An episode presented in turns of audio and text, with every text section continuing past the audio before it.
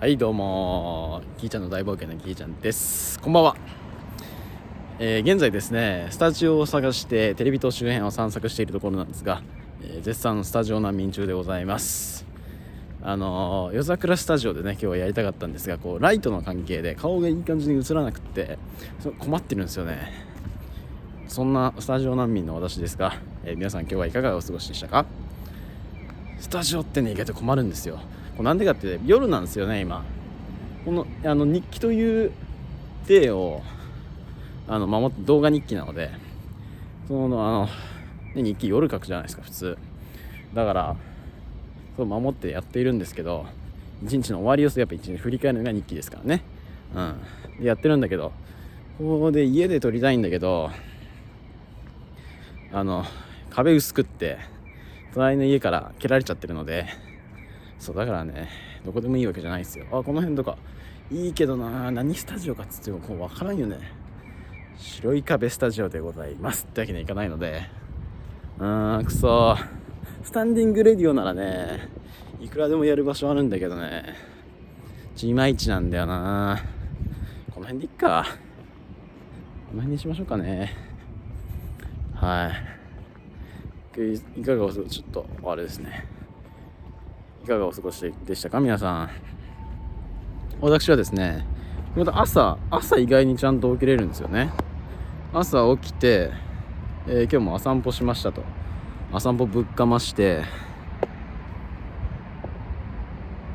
ちょっと待ってくださいね。朝散歩をぶちかまして玄米豚キムチご飯食べた感じで、えー、過ごしました。でちょっいや今日午前中何しとったかな？まあいろいろゆっくりしたりとかしてえー、要は11時から岐阜の方で面接がありましたのでそれに向けてあの移動をしておりましたと、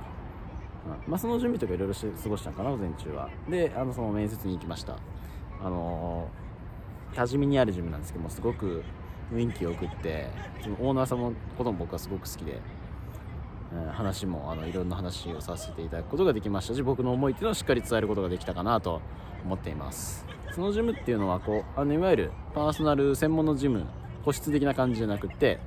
ちょっとオープン型のやつでそれぞれのこのセッションの様子が見れるっていうのがまあ一つあることがいいなと思ったのとあとは研修もすごく充実していてあ大体そのデビューするのに半年ぐらい必要としている皆さん、うん。それぐらいそのデビューするのは難しいんですよ。でそれっていうのは、まあ、いろんな人がいると思うので、あのー、全く未経験からやる人もいると思いますし逆にまあ多少筋トレの経験だったりとかトレーニングトレーナーの経験がある人がやってるっていうのもあると思います。私の場合は当然管理栄養士の資格もあるしトレーナーの経験は大体まあ2年 ,2 年ほど一応あるのでセッションの全体の流れとかは大体いけるんですけどその具体的なその本当に細かいえー、メニューの組み方であるとか、えー、フォームだとかっていうところはまだまだ勉強不足なので、はい、それに関してはその研修を通してできるようになればいいなと思っています、はい、トレーナーとしてあのやっていくとしたらですね、うん、であの本当に迷っていたのはやっぱりそのトレーナーとして一生食っていくっていうのはあんまり考えていなくてあの僕のえっ、ー、となんでペリソナ？ペリソナじゃないの？あの理想としてる形っていうのは、まあ、例えば今だったら中山きんに君だったりとかテストステロンさんだったりとかそういう感じで影響力をつけてフィットネスをまあ広めたりとかあのそういうことをしていくのが本当にあの理想とするようなスタイルになっているのであのそういった形でできればいいなと思っているからこそトレーナーでがっつり対面のパーソナルであの売り上げ上げてとか自分のジム持とうとかっていうふうに思ってるわけじゃないんですよ。その辺の折り合いっていうのは結構難しいのかなって思ってるんですけどその私が今日行ったそのジム団体はそのチーム雰囲気だったりとかオーナーさんのことがすごく好きなのでチームにジョインすることはすごく望ましいことではあります。それを通してあの、まあ、いろんな求心力をつけたりとかあのこともできると思っているので私の、えー、これからの1ページとしてもすごくいいのかなとは思っています、はい、で僕が今マネタイズできるものといったらニキビなんか最近すごいできるんだよとりあえずトレーナー業なので、まあ、一旦そこでこうねやりながらっていうのはあ全然ありかなって感じですね。なんでニキビヘルペスみたいなのできてるこれはい。えー、そんな感じでした午前中。であの思ったのがですね携帯の充電って大事ですよやっぱり。何何かっていうと立ち見までの移動ですよ名古屋の、えーと、鶴舞という駅あるけど鶴舞？鶴舞から乗ったんですけど鶴舞から立ち見のその移動って大体まあ1時間ぐらいかかるわけです。あの全部込み。鶴舞にまず行って、えー、鶴舞から立ち見に移動して立ち見の駅からそのジムに移動する。今1時間ぐらいかかってるんですけどまあ長いじゃないですか1時間って。携帯とか何かしらやっぱ時間を潰せるものがないとうん長い。すげえ長いなと今日思いました。あの何もない時に時間って本当にめちゃめちゃ長いじゃないですか。なんか時間潰すもの例えばねスケートやったら SNS 見てもいいし情報取ってもいいし、あの音楽聴いてもいいし動画見てもいい何でもできる中で何もなかったので本すら持ってかなかったからひたすらこう脳内であの考え事とか暇だなとかって思ったりするぐらいしかやることなかったのでマジ暇だったんですよね。こんなにやることないんやってちょっとびっくりするぐらい思いました。うん。あれやばかったな。で僕結構あの移動中とか音楽聴かない原理主義者なんですよ。なんかのこのあ散歩の中とか。そういう時はあの楽しみたいので聞くようにしてるんですけどそう移動中とかで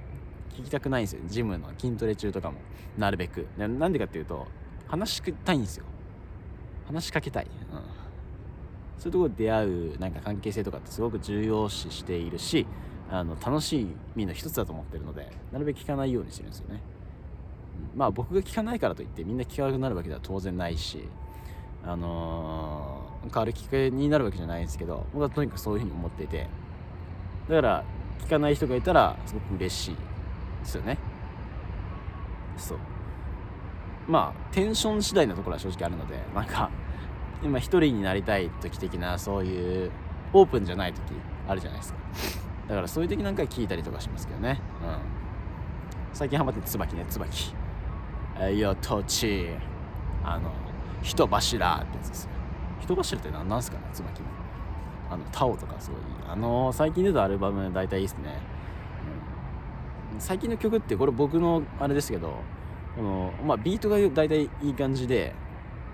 その歌手のはフロー重視っていうか、まあ、歌詞がどうとかってあんま分かんないしその雰囲気ですよね要は。歌ってる内容全然重要じゃないじゃないですか。聞きやすさとか、キャッチーな感じとか。キャッチーって言っても流行るものとか単純に聴きやすいもいろいろあると思うんですけど大体それぐらいになってるよなって思うんですよね。昔は歌謡曲ねベースでやっててやっぱ歌い手のそういう存在とかすごく多かったと思うんですけど今ほんと全然、まあ、音楽が多様化してる、うんポップスとってもラップとってもあの便利になっているのででビートが重要視される時代だなというふうに思います。はい。で、えー、大体2時ぐらいに帰ってきてでパスタ食べました。で寝てたんですよ。でこれが良くない？僕の最近のこの状況。寝ちゃうんすよって昼ご飯食べた後。あ昼ご飯の食べる時にメルカリで頼んでたクレバのアンプラグドっていうその2008年ぐらいのライブの DVD が届いて500円で買えたんですけどめっちゃ良かったっすね。あのクレバとねアコースティックの組み合わせやばいっすね。アコースティックあのバンド？うん。バンドとヒップホップってマジいいよな。あアコースティックじゃない？あなんていうの？ストリングス、弦楽器とかそういう楽器系の本当にあのいいっすよね。上品なサウンドとお上品なラップ。ラップ？しかもラップみたいな。マジよくてですね。クレバってやっぱヒップホップ界の中でもあの歌うまいと思うので歌唱力があるなと思うのでほんと聞きやすいんですよね。音色とかマジあのラップに聞こえないですもんね。いい意味で。愛してんぜ音色ってこう包み込むような感じで歌えるね。なんか不思議だなと思うんですけど聞きやすくって僕も大好きですね。あのために買ったと言っても過言ではないくらいですね。でそのライブがやばくってえっと結構近いんですよ。クレバとあのまあえっ、と演者？演者と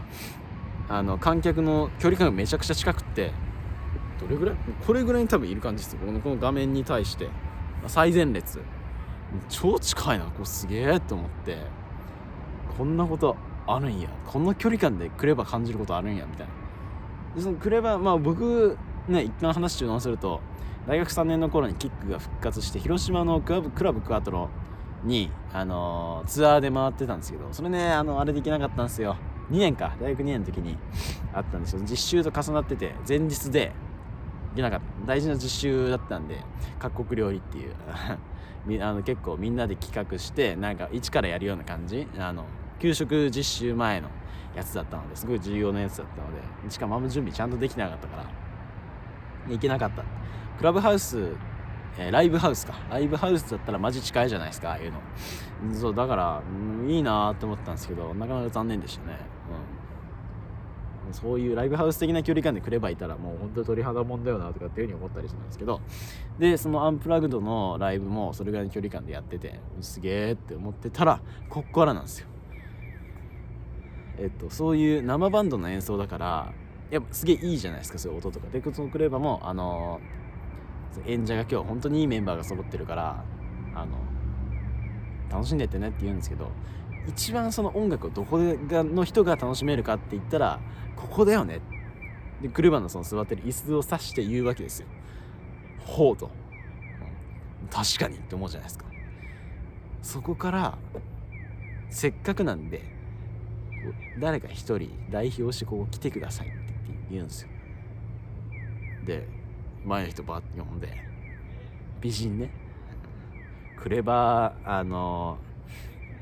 なんだ。フィルターっていうかなんなんていうかなそういうなんか忖度かかっとるやないかみたいな美人だったんですけど。で呼んで「君のために歌うよ」みたいな感じこう目見てこうバッてやったり。やったりするんですよね。ライブパフォーマンスとゼロ距離で感じられるっていう。あのすげえなってもうまあ感動するわーっていう風にしてたんですけど実際どうなんだろうなみたいなのあるよね。大好きなあの歌手が目の前に歌ってくれて超嬉しいと思うんですけど。で夢中になると思うんですけどまあ人によるよね。なんか本当に嬉しいのかどうかってあのねみんなめっちゃ見てるから恥ずかしいなと思ったりするだろうし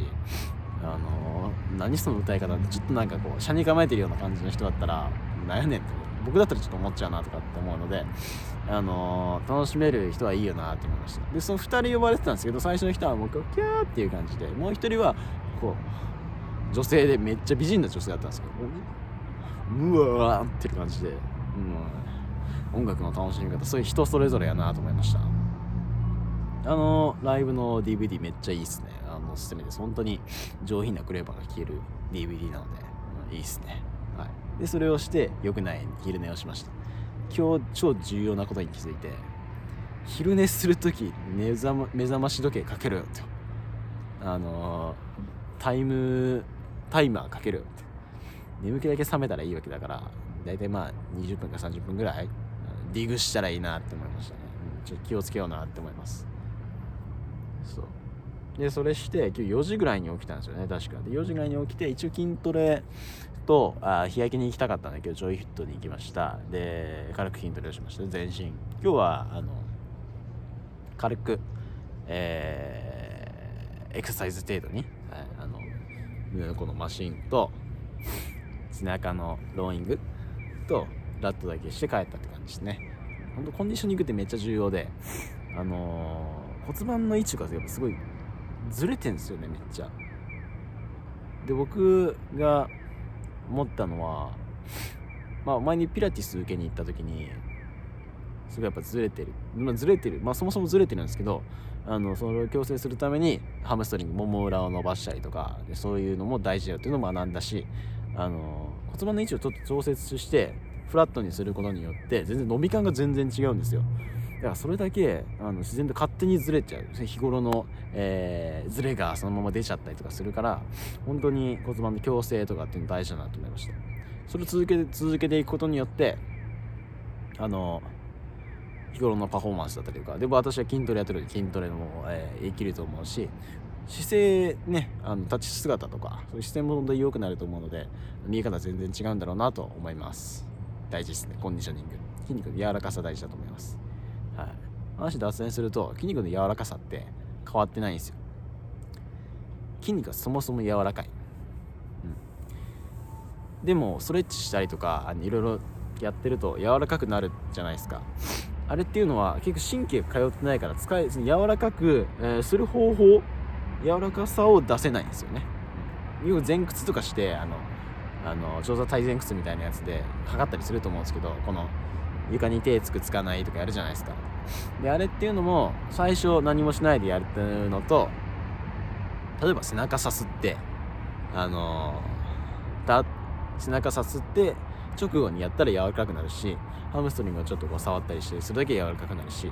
背中のこのカバをちょっとつまむだけでもちょっと柔らかくなったりする。とにかくその背面部の筋肉とかを意識するだけで柔らかくなったりとかするからそれだけその使い方を覚える神経を通わせることで全然あの柔らかさっていうのは変わってきます、はい、不思議ですよね。うん本当だから習慣とかそういうのが生きてくるよっていうような話でした。えー、それ終わった後は飛び犬と加古さんと飲みに行ったんですよ今日は。あのご連絡してて。最初はあの飛び犬っていうのがねこう名古屋で遊び慣れてていろんなお店知ってるしあの遊び方をねいろいろ教えてくれるんですけど今日はまず1軒目に矢場町のえっと糸だったかな？っていうところに行ってすげえおしゃれなとこ。あので今日頼んだのはこの立ち飲み居酒屋で本当は結構大人の社交場的な感じでクラブではないんですけど一回まあ男性も女性も問わずめちゃめちゃ結構ぎゅうぎゅうになるぐらい結構集まっててそれがいろいろ出会いがあったりとかする場所らしくって今日は全然空いてたんですけどでそこに今日は行ってあの飲みました。せんべろでコスパがめっちゃいいんですよ。1000円であのまあ、いわゆるせんべろってやつ。で結構いい感じになれるんですけどあの5人キューピーちゃんが運ばれてきてそのキューピーちゃん制度なんですよね。ドリンク1杯キューピーちゃん。1体。えー、フードは1つか2つのやつがあってそれまあ量だったりとか種類によって分かれてるって感じであのすげえいいっすね、うん、また行きたいなって普通に思います。雰囲気もいいし音楽もこうゆったりチルめなやつが流れてるような感じで僕好きでした。はい。さすがだなっていうね。うーんさすがだね。ああみたいな感じでしたね。でそれ終わった後ね シーシャ行っちゃった。初体験 C 社最初吸い方分かんなくって、うん、もうまあ普通にストローみたいな感じで吸っちゃったんです。でもうなんか普通に喉来ちゃうし肺に吸っちゃってる感じ。で全く楽しめてなかったんですけどこの吸い方おおこういう工夫して吸うと口の中にこう広がるんですよ。でそれを吸えるようになったらあとまあ結局吐くだけだからはあってこう吐いてあの、楽しめましたね。C 社今 C 社ミーティングってその C 社であの落ち着きながらミーティングしたりとかするのがあるらしくってもう確かにあのバツつなぎ的にもすごいいいのかなって思いましたね、うん、なんか僕も機会があればそういうのやってみたいなとかって思ったりしちゃったりしなかったりって感じで。いいなって思いました。えっと何かあったかな今日それ以外に。まあマジな話するとなんか、まあ、女子を連れてくとかえー、いろいろあったんですけどまあ今そんなに僕性欲なくって恥ずかしい話なんですけど。うんがっつきてなんかセフレ欲しいなって別に今思わないし自分らしく生きれることができればでそれに一緒にねあの過ごしてくれる人がいたら本当に全然いいなって思います。うん。一生懸命生きて自分の好きなことしてストレスなく本当に毎日心から笑えるような状況で入れたらいいなって思いますね、うん、今日はそれで言うとまあまあまあまあでしたね。今日すげえいいこと聞いたのはそれこれも飛び犬なんですけどこれ YouTube で今動画日記としてめっちゃ喋ってる。大体20分ぐらい毎回ね尺長くなんかいつの間にか喋っちゃってるんですけどまあラジオじゃないですか要は。動画消したらね。ラジオになってるからこのまあ音声だけ切り取ってあの Spotify だったりとかそういうの投げたらいいんじゃないのっていうふうに言ってて確かにと思ったんですね。うん。ポッドキャスターになっちゃうかもしれません。はい。えー、まあ、今日結構遅いのでこれ撮って動画上げたら真似ようと思います。明日以降でやっていこうと思っています。はい。アカペラのコーナー。いやー今日は何にしよっかなって感じですね。